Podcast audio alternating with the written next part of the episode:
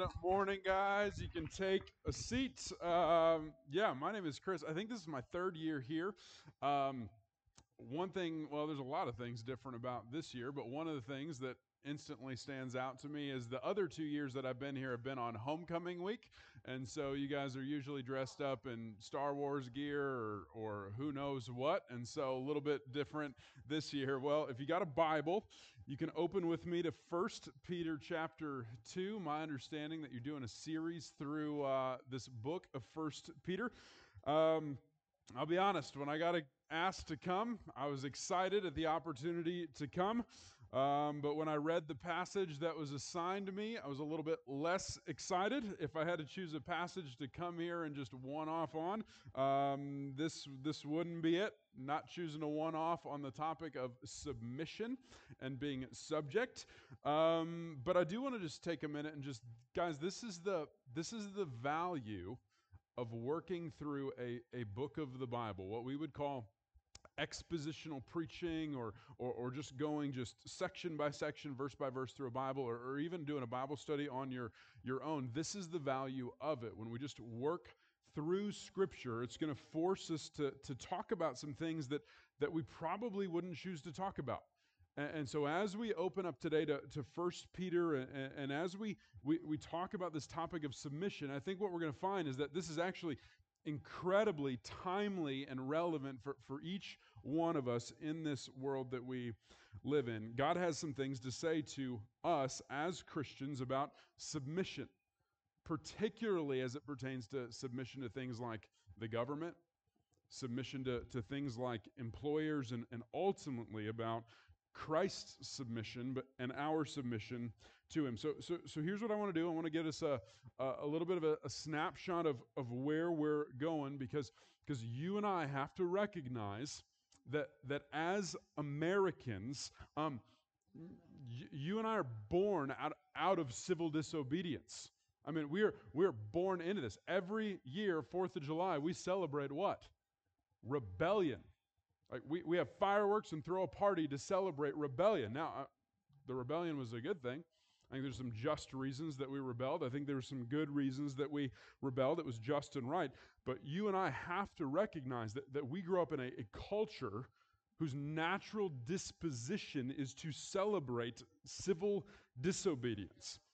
And so today it would be tempting to spend all of our time talking about civil disobedience when it is that we disobey our government. And there's, there's a lot we could say about that. There's a lot of biblical examples, right examples, of when people have disobeyed the government and those in authority over them. You got the Egyptian midwives who, who rightly disobeyed their government, their Pharaoh, when he said that all the Hebrew boys were going to have to be executed. You got Shadrach, Meshach, and Abednego, who rightly, civilly disobeyed and refused to bow down to a golden statue. You have Daniel, who rightly refused to obey a law prohibiting prayer. So, so I want to caveat all that I'm about to say today with there is a time and a place, there is warrant for civil disobedience, specifically when it's overtly going to go against God. But that's not the point of 1 Peter chapter 2. That's not the point of the text that we're in today. Rather than talking about civil disobedience, Peter's going to talk about civil obedience, submitting, being subject for the sake of God's glory. And so if you got a Bible, I actually want to start back chapter 2 of 1 Peter verse 12, here's what Peter says, and we're going to get a little bit of context to, to what it is that he's talking about. Chapter 2, verse 12, Peter says this Keep your conduct, how you act among the Gentiles, honorable. So, so the Gentiles are these, these, these pagan people, they're, they're outside of, of the faith. So, so, so if he was going to say it into today's world, he would say, Live honorably among people who, who aren't Christians. Live honorably among people who are, who are outside of our faith. Well, why? So that when, and if you got a pen, I want you to just, just underline, circle, just mark this when, so that when, not if, when they speak against you as evildoers, they say, hey, th- this person's evil. So that when that happens, they may see your good deeds and glorify God on the day of visitation. So, so why, and if we were to put ourselves into this setting, uh, why would these people, these non-Christian people, speak out against Christians as evildoers? Well, there's a there's a handful of reasons, and I want to give you some examples. So, here, uh, just example number one in in Asia Minor and in, in modern day Turkey, where this is written, um, one of the goddesses that they believed in was this goddess Lucina. They believed that Lucina um, was the goddess that, that, that helped fertility, helped their infants be born, helped these babies stay, stay healthy. And so, so all of these little towns would have these festivals to honor this, this goddess Lucina so that their, their babies would, would stay alive. Their babies would stay healthy. Well, what's happening is the gospel is going forth. Christians are no longer participating in these festivals. They're no longer celebrating this. So, so what do you think happened when a, when a baby died? What do you think happened when a, a little kid was sick? Who, who do you think's getting the blame for that? They're going up to the, the Christians and, and they're saying, How could you be against babies? You're not showing up at our, our festivals. And so, so Lucina's mad. How are you as a Christian uh, uh, against babies? Why are you bringing evil? Or just by this time in Christianity spreading, there's, there's all kinds of rumors going on about weird things, right? Well, I mean, I, I heard that Christians are incestuous. Have you, have you heard that? I mean, they go around calling each other brother and sister. Or, or I've heard that, that Christians are, are cannibals. H- have you heard that? I mean, they, they, they drink blood and eat flesh. And so there's all these, these rumors and all these things going around. And Peter says, keep your conduct honorable. Live a good life. Do good things so that when they look at you and say these horrible things about you, they might look at you and see that there's something different in a way, in a way, and there's this evangelistic motive in a way that they might actually come to know and glorify Him themselves. In a way that, that you're living with this honorable conduct in a way that's a light. Here's, here's what Jesus says Matthew 5, verse 16. He says, In the same way, let your light shine before others so that they may see your good works, see you living honorably, and give glory to your Father who is in heaven. So today, from 1 Peter 2, Peter's going to give us three examples. Three examples of living God honoring lives, even when you and I are, are mistreated, even when we're misunderstood, even when we're maligned, whatever. Three examples. The, the first example is submission to those in, in governmental authority. Submission to those in, in governmental authority. So, submission to those in political office. Fascinating that we're a month away from an election. Verse 13, here's what he says Be subject for the Lord's sake to every human institution. And what he has in mind is specifically government institutions, whether it be to the emperor as supreme or to governors as sent by him to punish those who do evil and to praise those who do good. If, if you get your pen out, I want you to, to underline or, or circle this word every. It doesn't say that you should be subject to, to some or a few or or, or just the ones that happen to benefit you. It says every. The, the Greek word every here is the word pas. It means, it means every kind. So, so there's not getting around this. Be subject to every kind of human institution. Submit, be subject, follow those who are in authority over you. Well, well we step back from that and we say, well, I mean, P- Peter doesn't understand our world. I mean, Peter doesn't understand this world that we, we, we live in. I mean, that might have been good for him a, a long time ago, but, but, but I mean, uh, th- that, just, that just doesn't work today. I mean, do you know what's going to happen um, if we have four more years of Donald Trump? Or, or, do you know what's going to happen if we have four more years of, of, of, of the other guy and, and, and, and Biden winning? And, and, and, so we have all of these ejections. And, and Peter says, um, yeah, um, let me tell you about it. So the emperor, right before the writing of this in, in 1 Peter 2, was a guy named Claudius. Claudius was an absolutely horrible leader. I mean, legit, like mentally not with it. So, so he takes over the empire, the Roman Empire, at, at some, one of the, the strongest places that, that, that had ever been as an empire. And, and, and in one or two years as, as emperor, he, he, he, he almost destroys the, the whole thing, almost collapses it. Well, he's replaced by a guy named Nero. Maybe you've heard of Nero. Well, well, well, Nero's first action as emperor was to deify Claudius and say, you know what, that, that guy was a god. And then he deifies himself, and he's so paranoid, Nero is, about, about losing his power that he actually has his own mother killed. He has several of his brothers poisoned uh, um, because, because he just he's wanting to maintain this control. And, and this is the guy who's in charge at the time that Peter's writing this. Now, there's, there's not empire wide persecution yet. It's coming, it's around the corner, but it has started, where they've started rounding up Christians and this is the example that Peter uses submission to those in governmental authority. So, so Peter hears our 21st century objections, and he's like, I heard you um, honor the emperor for the sake of Jesus. Verse 15 For this is the will of God, that by doing good you should put to silence the ignorance of foolish people.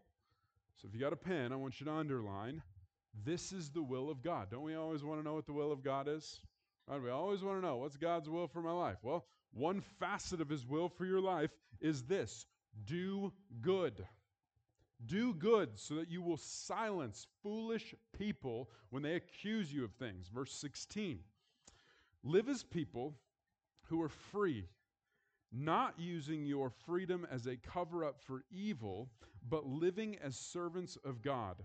Then he gives us these four statements. He says, honor everyone, love the brotherhood. He's talking about Christians, love Christians, fear God, honor the emperor.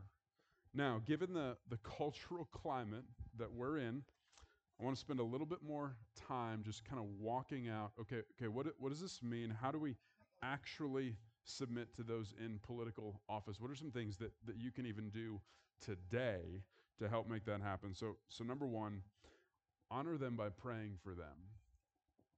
Honor them by praying for them. 1 Timothy 2 would, would tell us that, that we're supposed to be a people praying for those who are in authority over us. Now, that seems super obvious, but how often do we actually do it? Do we pray for their salvation? Do we pray that God would give them wisdom? Do we pray that God would that, that God would work through them to make decisions that would benefit our society? Do we pray for them? Honor them by praying for them. Number two, honor them by how we talk about them. Honor them by how we talk about them. Can we disagree with policies? Absolutely. Can we be disgusted by conduct? Absolutely. But we don't stoop to that level. We honor them by how we talk about them. Now, let me, let me just say we've all seen the memes. We've all seen the memes. That doesn't mean that we have to participate in sharing the memes. Honor them by how we talk about them. Number Three, honor by not believing everything that you hear about them. Honor them by not believing everything that you hear about them. There's some, there's some crazy stuff out there, usually coming through the memes, right? Don't believe everything that you read, see, hear, and then don't pass that stuff on. Do, do, some, do some fact checking on your own. Number four, and I think this is the most important one. Number four, honor them by not elevating them to the level of God. Honor them by not elevating them to the level of God. Look at verse 17 again. This pops up in these statements. Honor everyone, love the brotherhood, fear who? Fear God, honor the emperor. So there's an honor that goes to these people, but there's not a fear fear, this reverent respect, this is only reserved for God. God's the only one who's supposed to be feared. So we don't elevate political leaders, whether we like the political leader or don't like the political leader, to the level of God. Honor by not elevating them to the level of God. So this is the first example submission to political leaders. He's going to give another example of what it means to, to, to live this honorable type life. Second example submission to those in the workplace. Submission to those in the workplace. verse 18. He says, Servants, be subject to your masters with all respect, not only to the good and gentle, but also to the unjust. So, servants, be subject to your masters, not only the good and, and gentle, but also to the unjust. Well, this, this word, servant, is the word doulos.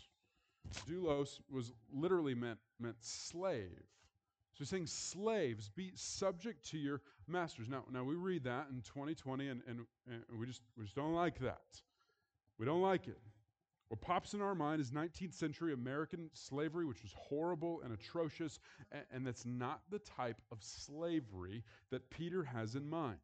So we got to do a little bit of work to understand Peter's culture and what it is that he's trying to say here. So, so when I looked at at going to college, um, one of the schools that I looked at going to, and I, I, know you look at me and you think that I'm in peak physical condition, but uh, um, that was a joke. Um, uh, one of the schools I looked at going to was the Air Force Academy, and uh, I was not physically um, fit enough to get in. But one of the reasons I was looking at going there is it's a great school, but it's free to go there.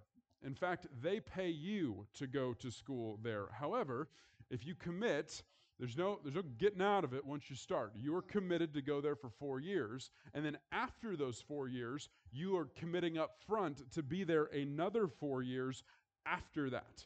So you're committing eight years of your life to this. They're going to put you where they choose. They're going to put you in the job that they think is best for you. You are very much underneath their authority.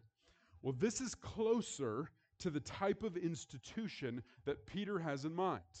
It, isn't a, a, system that's based solely on race. In fact, there were many doulos is who, who were highly educated who sold themselves into a system like this in order to pay off debt, find work, do something like that. And so, so here's what Peter is saying. If he were to show up in this room, here's what he's saying Respect your employers, respect your supervisors, Respect those who are in an employment way in authority over you.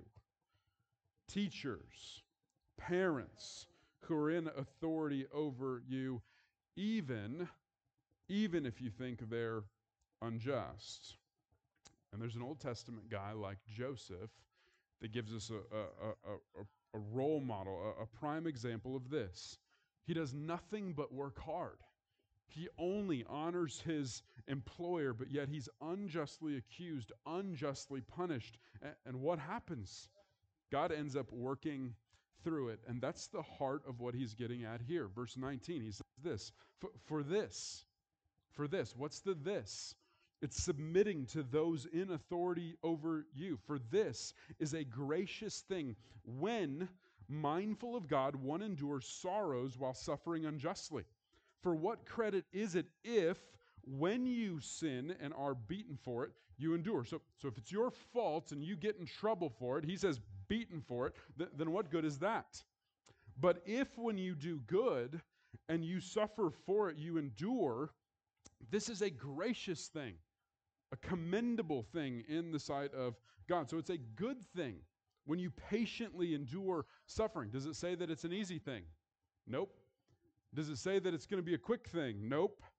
Submit to those in authority over you, even if it's unjust, even if you don't like it, even if you disagree with it. This is a gracious thing. Your translation might say it's a commendable thing. God is pleased with this. Well, Peter's going to give us one last example, and it's the ultimate example of submission that brings glory to God. It's the example of Christ. The example number three is the submission of Christ. The submission of Christ. Verse 21.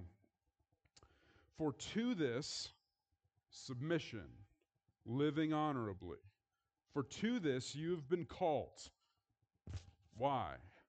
Because Christ also suffered for you, leaving you an example so that you might follow in his steps. So, so Peter's like, I, have given you this, this, this, this example. I've got an example for you. Christ is the ultimate example of one who lived honorably, who lived submissively, submissively and glorified God, even, even during what was the definition of injustice. He's our example. But even more than our example, we root our submission and how we seek to follow in the gospel, in the good news. His submission lands him on the cross. And that's the reason that you and I can and are called to submit. And, and, and this is really important. I got a really good friend that's, that's not a, a, a Christian. He's not a believer in Jesus. He thinks that Jesus is a really good guy, thinks that Jesus is a really good teacher, even though I don't think he's actually read anything that Jesus has said, thinks that Jesus is this really good example of humility. Jesus is all of those things. But Peter takes it one step further than just, hey, he's an example. Verse 22, Peter's going to paraphrase one of the most important Old Testament passages, Isaiah 53, about what it is that this Messiah would do and where our hope actually is. Here's what he says, verse 22. Talking about Jesus, he says, He committed no sin, neither was deceit found in his mouth. When he was reviled, he did not revile in return. When he suffered, he did not threaten, but continued entrusting himself to him who judges justly. Christ does serve as an example, but his, his example is a game changer for us. His work is what gives us the fuel even to obey this. His submission was to go to the cross. But who does he go to the cross for?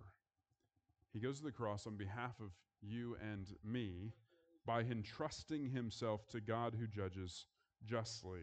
Verse 24. He himself bore our sins in his body on the tree that we might die to sin and live to righteousness. So his submission is this example, but it also allows us to live like this. By his wounds you have been healed. For you, for you were straying like sheep, but have now returned to the shepherd and overseer of your souls. So, so, so he says, keep your conduct honorable. Gives these examples of submission because he's saying when you submit, when you live honorably, you're showing that you actually believe this. You actually believe that, that God's at work even through it. You actually are showing who it is that your soul belongs to. You're showing that He's the shepherd of your soul and that you're not. I'm not in charge. I'm not the shepherd, but He is. You're trusting your situation, even if it's unjust to God. And so, so I want to end this morning, and, and the reality is, I, I, don't, I don't know you. I get the opportunity to come here, and when we open up God's Word, we trust that, that He's the one who's going to make it living and active. He's the one who's going to apply it. So I just want to ask a few questions. And, and, so you can write these questions down, and, and I think maybe you got some reflection time here or, or, or whatever. But, but, but what would God say to you through this? So I got three questions for you. Number one, who or what do you find it hard to submit to? Who or what do you find it hard to submit to, and why? Who or what do you find it hard to submit to, and why? Number two, number two, how can keeping your conduct honorable bring glory to God? How can keeping your conduct honorable bring glory to God. And number three, how does the work of Christ spur you to submit and live honorably? How does the work of Christ spur you to submit and live honorably? How does the work of Christ spur you to submit and live honorably? Would you pray with me this morning? Lord Jesus, it's a joy to gather with these students and worship of you, praise of you, to open your word. And Lord, I do pray through this series in First Peter that you would take these words and you would apply them to us. God, I'll be the first to admit this, this idea of civil um, obedience is not something that comes naturally to me. Don't think it probably comes natural to most of us. Um, but God, would you, would you give us wisdom? Would you show us how and when to obey, to civilly obey in a way that brings glory to you, in, in a way that, that keeps our conduct honorable so that, that, that people look at us and might see our example and end up glorifying you in the process. God, God, this isn't an easy thing. Especially, I think of this election year. I think of COVID things. I, I think of uh, y- y- you name it. God, would you give us wisdom for it because we need it? God, I pray that you'd bless these students, that you'd give them a great rest of this year. We pray this in the name of Jesus. Amen. Chris. Okay.